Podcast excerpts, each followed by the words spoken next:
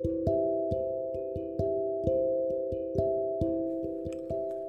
はようございます。お元気でしょうか？今日の聖書の時間となりました。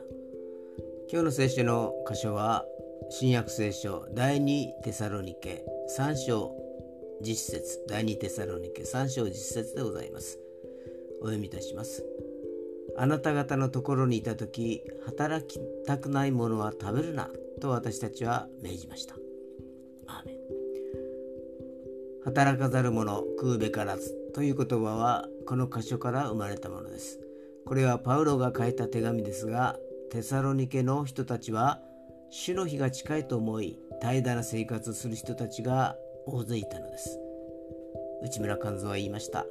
信仰を維持するには労働が必要だと。今日も主の力を得て労働に従事することができますように。それでは今日という一日が皆さんにとって良き一日でありますようによしでした。